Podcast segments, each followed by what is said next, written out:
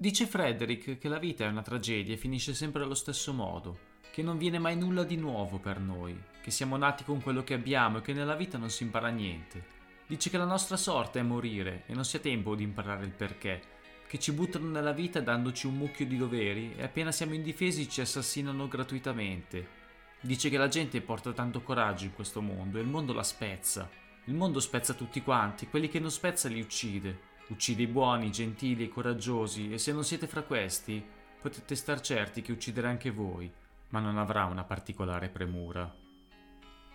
Quando arriva in Italia nel 1943 addio le armi di Hemingway è già vecchio di 17 anni le autorità italiane in pieno regime fascista vietano la pubblicazione di un libro che ritengono lesivo dell'onore delle forze armate perché descrive semplicemente la disfatta dell'esercito italiano a Caporetto e non solo. Un libro che in realtà già circolava clandestinamente, tradotto da Fernanda Pivano, che per questo motivo sarà poi arrestata a Torino nel 1943.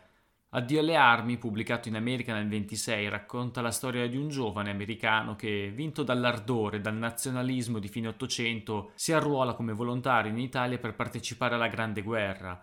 Questo giovane verrà prima nominato sottotenente al comando di una sezione di ambulanze e mezzi di soccorso militare, sarà ferito e verrà mandato all'ospedale maggiore di Milano, dove conoscerà un'infermiera inglese, Catherine, con cui inizierà una travolgente e passionale storia d'amore, dopodiché tornerà al fronte in quella che sarà ricordata negli annali italiani come la disfatta di Caporetto, dove vedrà coi suoi occhi l'orrore della guerra, la fragilità dei sentimenti e dei proclami della retorica spicciola dell'amor di patria.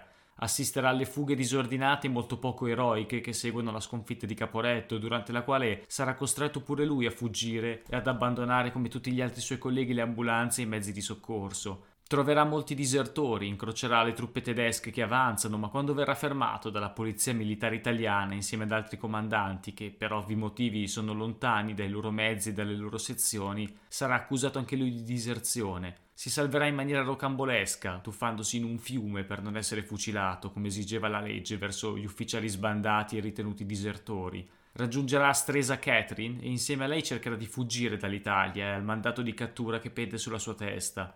La loro fuga sarà resa ancora più difficile dalla gravidanza di Catherine, che si ammalerà e morirà al momento del parto insieme al figlio che porta in grembo, lasciando Frederick solo, preso un po' nella tagliola del destino, tra un passato da cui cerca di fuggire e un futuro tutto da ripensare. Perché le cose alla fine si rompono, le cose si spezzano, gli ideali, gli amori prima o poi finiscono, i campioni se ne vanno, in Hemingway l'uomo è impotente di fronte alla vita, le piccole gioie, l'amore sono le uniche cose per cui abbia senso vivere e lottare, è tutto ciò che ci sopravvive e che rimane di noi poveri mortali. Se hai avuto successo, diceva Ghero due anni fa, lo puoi sapere solo a posteriori, quando ti sarai ritirato, da quanti e da come sarai ricordato. Solo allora capirai se hai avuto successo e se ti hanno davvero amato, aggiungerei io, alla faccia di tutti quelli che nella sua carriera l'hanno sempre sottovalutato. 20 dicembre 2021, un lunedì da leoni, prepariamoci insieme a questo Natale.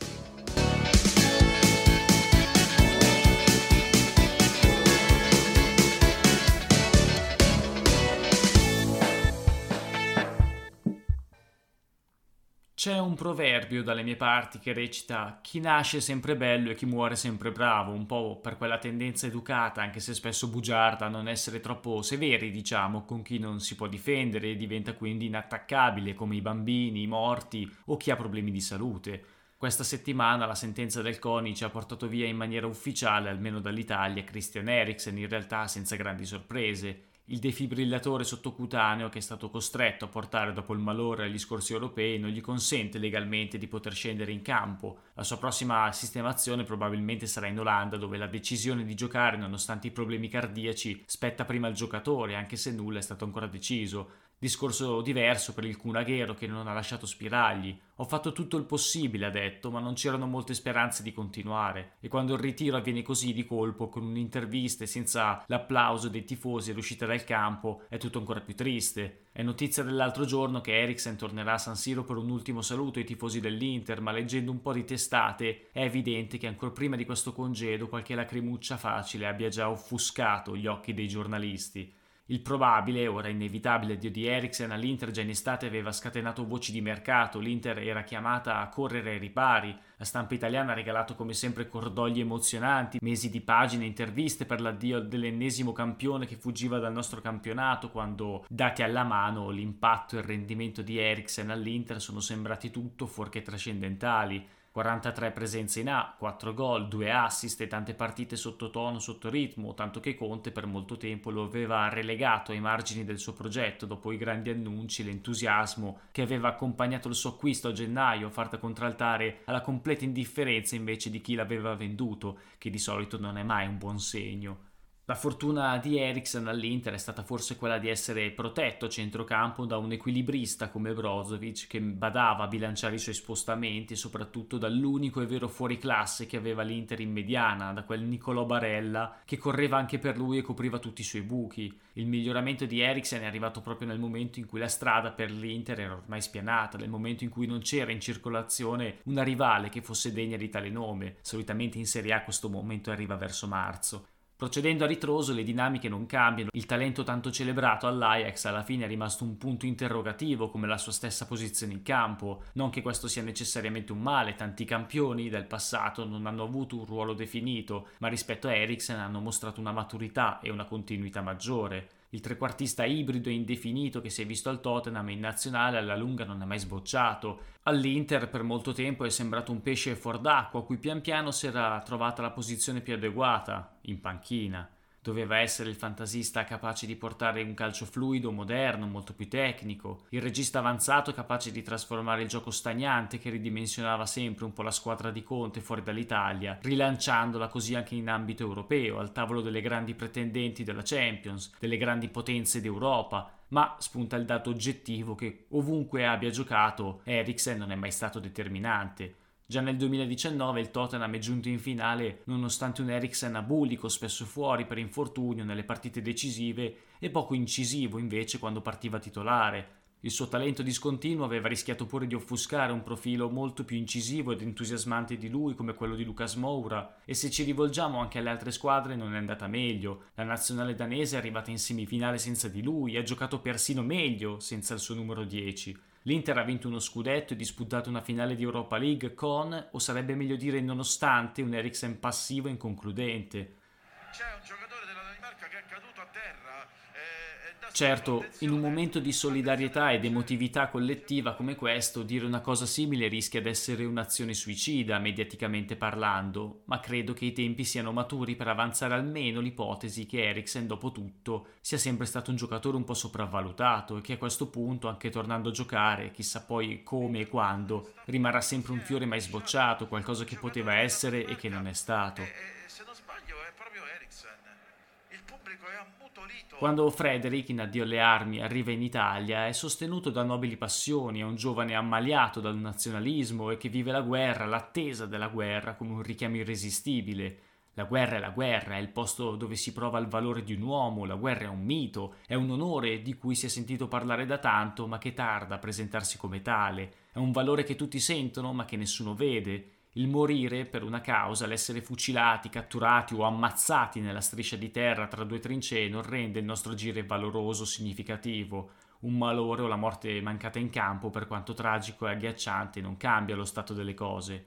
La prima delusione che vive il protagonista infatti è la scoperta che qui da noi, e figurarsi se non ci facevamo riconoscere, Tanti italiani non credono in realtà nella guerra ed è qualcosa di scioccante per un americano, e all'epoca ce n'erano tanti, che si è unito a una guerra in cui non ha niente da guadagnare.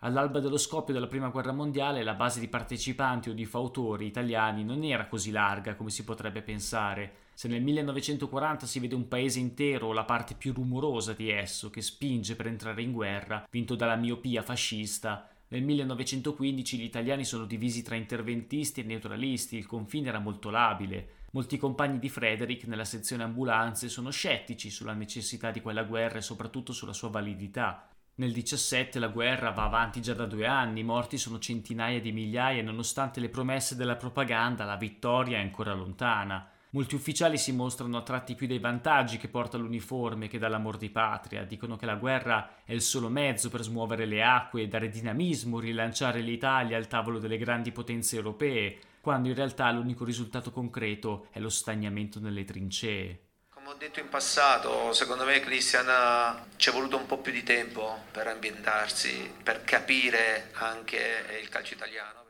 Quando il Cunaghero dalla Spagna arriva in Inghilterra trova un ambiente competitivo in piena ascesa. Il Manchester City con la gestione Shinawatra, poi con l'Abu Dhabi United Group, investe da qualche anno milioni e milioni di sterline in giocatori di facciata, giocatori che portano più sponsor che risultati per posizioni in campionato non così esaltanti.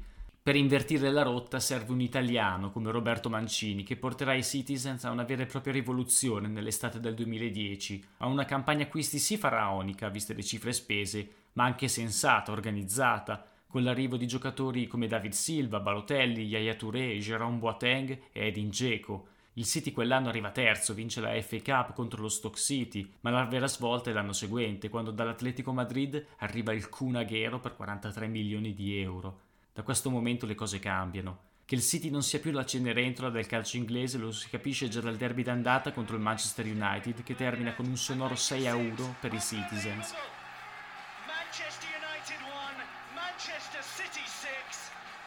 Nel girone di ritorno il City e lo stesso Aghero hanno un calo fisico vertiginoso, il rullino di marcia si inceppa, la tensione aumenta, la stanchezza rischia di giocare brutti scherzi. Arrancando il City viene pian piano recuperato dallo United che trasforma le ultime giornate in una logorante guerra di trincea.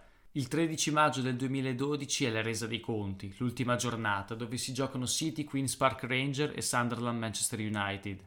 Al novantesimo il risultato è inchiodato sul 2-2. Il pareggio contro il Queen's Park Ranger in 10 per l'espulsione di Joy Barton, che Marianella nella telecronaca del secolo chiamerà uno stupido e un criminale, rischia di trasformare la favola del City in una disastrosa caporetto.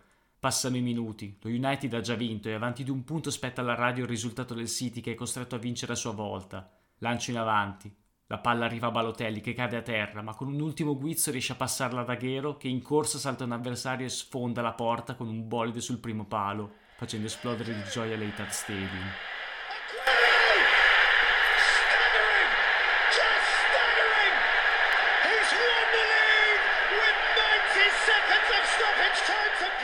Il City da quel momento diventerà una grande impianta stabile del calcio inglese, capace di vincere altri quattro campionati grazie al Kun Aguero, diventato nel frattempo capitano, immagine e bandiera di questa squadra, e all'arrivo di Guardiola che lo trasformerà negli anni da tipica seconda punta a un giocatore ibrido e spietato, la fusione perfetta tra un 9 e un 10, tra un rapace d'area di rigore e un rifinitore, una seconda punta moderna che cerca in Europa la soddisfazione, l'amore che gli viene negato in patria, dove non si sente né soddisfatto né apprezzato.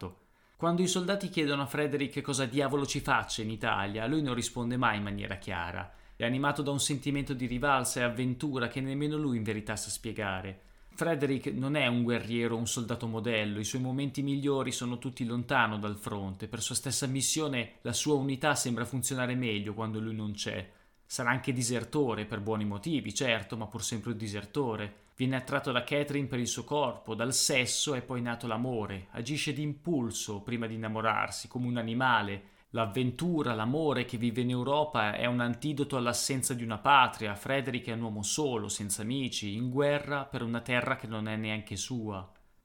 Il rapporto di Aghero con la sua terra e la selezione, la nazionale argentina, è quanto di più drammatico e complesso si possa immaginare. Se vogliamo ricorrere nuovamente ai numeri come con Eriksen, Aguero è il terzo miglior goleador nella storia della nazionale argentina dopo Lionel Messi e Batistuta. È il calciatore argentino che ha segnato più reti in carriera sempre dopo Messi, che fa un po' storia a sé, e di Stefano. È il quarto miglior goleador di tutti i tempi della Premier League, ha superato una leggenda come Alan Shearer nella speciale classifica dei giocatori che hanno segnato più triplette in Premier. Eppure c'è sempre stato qualcosa che l'ha tenuto lontano, una sorta di ostracismo nei suoi confronti, non appena varcava i confini dell'Argentina, una terra che ha fatto del numero 9, del 9 una vera ossessione. Jorge Valdano, campione del mondo con l'Argentina nel 1986, ha detto agli argentini non puoi togliere due cose, la carne e un centravanti, e Sergio Aguero centravanti pieno non lo è mai stato. Non è mai stato un 9 alla Gonzalo Higuain, con cui ha spesso condiviso una staffetta che anziché trarre il meglio dai due li ha semplicemente rovinati. Quando si è trattato di scegliere tra lui e il Pipita, la maggior parte degli allenatori hanno optato per Higuain, senza ottenere grandi risultati. Il fatto di essere il genero di Maradona non lo ha aiutato, anzi, il Pibe de Oro è stato uno dei primi a sottovalutare il valore di Aguero. Lui che è stato di gran lunga uno dei peggiori allenatori di sempre della storia già tribolata dall'Argentina, che gli ha dato persino del cagon, per poi difenderlo quando Batista aveva messo in dubbio la sua convocazione per la Coppa America nel 2011, dicendo che sembrava lo tenessero in punizione. Stessa cosa quando accusava Messi di non essere un leader per poi elogiarlo quando gli faceva comodo, ma immagino che la coerenza per Maradona fosse un concetto astratto come la sobrietà. Batista alla fine lo convocherà, Aguero agirà da esterno con Higuain punta centrale e pur giocando fuori il ruolo segnerà tre gol in quattro partite, ma queste, come detto, sono solo statistiche. Il copione sarà pressoché lo stesso ai mondiali del 2014 e del 2018, con Jorge Sampaoli, altra disgrazia del calcio argentino, che per un momento sembrava aver creduto nel Kun, salvo poi preferirgli nuovamente Higuain nella fallimentare spedizione in Russia. Quando un giornalista argentino gli ha riportato le parole di Sampaoli che accusava i giocatori di non aver capito il suo progetto, Aguero si è guardato intorno e ha risposto digalo che chiera, dica ciò che vuole. È palesemente stufo di un sistema, delle sue pressioni, di un allenatore e un mondo intero che si ostinano come ciechi a non riconoscere il suo valore e a sottovalutarlo. San Paoli d'altronde è in ottima compagnia. Insieme a tanti altri selezionatori della selezione ha incarnato tutti i limiti del calcio e della mentalità dell'Argentina, una realtà provinciale, vendicativa, che non perdona ai suoi giocatori l'affronto mortale di aver lasciato subito il loro paese per andare a giocare altrove, in campionati che non siano il loro, tifosi che sono riusciti a prendersela con Aghero, che era stato la loro star nella nazionale under 17 e 20, ad avercela con Messi fino a che non ha vinto la Coppa America quest'estate, a preferirgli uno come Dario Benedetto, e già questo dice tutto a chiedere che campioni che giocano in Europa vengano esclusi per far spazio agli impresentabili idoli di casa, quando il calcio argentino, e anche questo sarebbe il caso di dirlo, è un calcio brutto, è un calcio orrendo, lento, arretrato, dove violenza e fanatismo sono travestiti da passione, dove il trasporto e il calore delle tifoserie, il romanticismo della bombonera sono il vello d'oro che copre ogni loro limite e difetto, Isabella Allende nei suoi romanzi parla del ciacheteo, un termine che trova significato solo nel dizionario cileno e che descrive il comportamento degli uomini medi quando si trovano davanti a qualcuno che prova a elevarsi dalle patetiche masse e per gelosia lo attaccano, lo accusano, cercano di riportarlo in basso in mezzo a loro che è un po' credo quello che è successo con Aghero, che ha pagato caro la colpa di essere stato un vincente nella fredda e piovosa Inghilterra, di essersi snaturato e aver perso il colpo effetto che anima i cuori sudamericani, in virtù di un cinismo pratico, moderno, richiesto invece dal grande calcio europeo. I tanti infortuni degli ultimi anni, insieme alle delusioni in patria, hanno spento il fuoco del Kun, che al di là dei problemi di cuore riscontrati adesso, si poteva considerare un ex giocatore già da un paio d'anni, da quando ha cominciato a passare molto più tempo coi videogiochi, in rete, in perenne diretta su Twitch, in questa sua seconda vita da gamer che a nostra insaputa si stava già divorando quella del calciatore. Sui social mesi fa era girata una foto di Aghero che utilizzava i premi del Man of the Match della Premier League, delle statuette rettangolari per intenderci, come sostegno per la sua webcam in un'immagine piuttosto esplicativa delle sue reali priorità in quel momento, di come avesse ormai mollato la presa sulla sua vita di calciatore. Quando Frederick capisce che la guerra non è tutta quella prova d'onore che immaginava, che non è per nulla un orizzonte di gloria, un modo di realizzare e ritrovare se stessi, ma il gradino più basso che può raggiungere l'uomo, decide di ritirarsi Capisce che al mondo ci sono cose migliori per cui vivere e inizia a nascondersi, a battere in ritirata, circondandosi dell'unica cosa che lo aiuta a stare bene, di Catherine e del figlio che porta in grembo. Solo l'amore, ci dice Hemingway, può salvare un uomo dal suo abisso.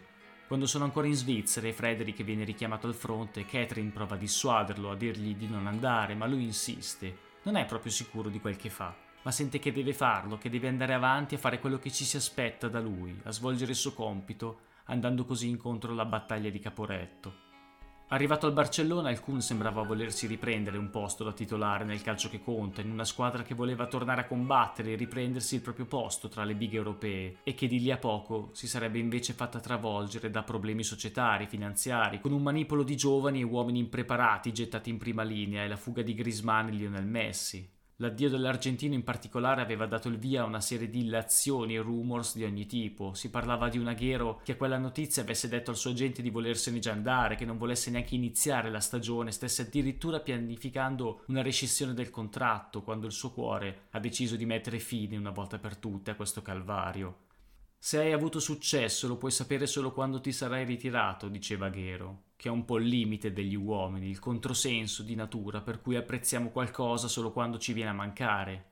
Quando Frederick si rende conto che oltre al bambino rischia di perdere anche Catherine, quando capisce che la vita può darti tanto, ma può anche toglierti qualsiasi cosa, allora si aggrappa a tutto, si rivolge a Dio, lui che era sempre stato sprezzante coi credenti, che diceva che gli uomini che pensano sono atei, che solo nella sconfitta si diventa cristiani, a un certo punto inizia anche lui a pregare Dio. Dice Sapevo che sarebbe morta e pregavo che non morisse. Dio, per favore, non lasciarla morire. Farò tutto quello che vuoi, ti prego. Hai già preso il bambino. Facciamo a metà e metà, sembra quasi dirgli. Con Catherine, che è arrivata in ospedale, è terrorizzata. C'è il temporale. Ripete in maniera ossessiva: Non ho paura della pioggia, non ho paura della pioggia. Dio, come vorrei non aver paura. E Frederick che racconta: Si mise a piangere, la consolai. Non pianse più, ma fuori continuava a piovere. E se avete mai letto Hemingway, quando arriva la pioggia, arriva anche la morte. Se hai avuto successo lo puoi sapere solo quando ti sarai ritirato, da quanti e come sarai ricordato. Tranquillo Kun, ti abbiamo sempre amato, è solo che gli uomini non sono bravi a dimostrarlo. Buona settimana ragazzi e buon Natale!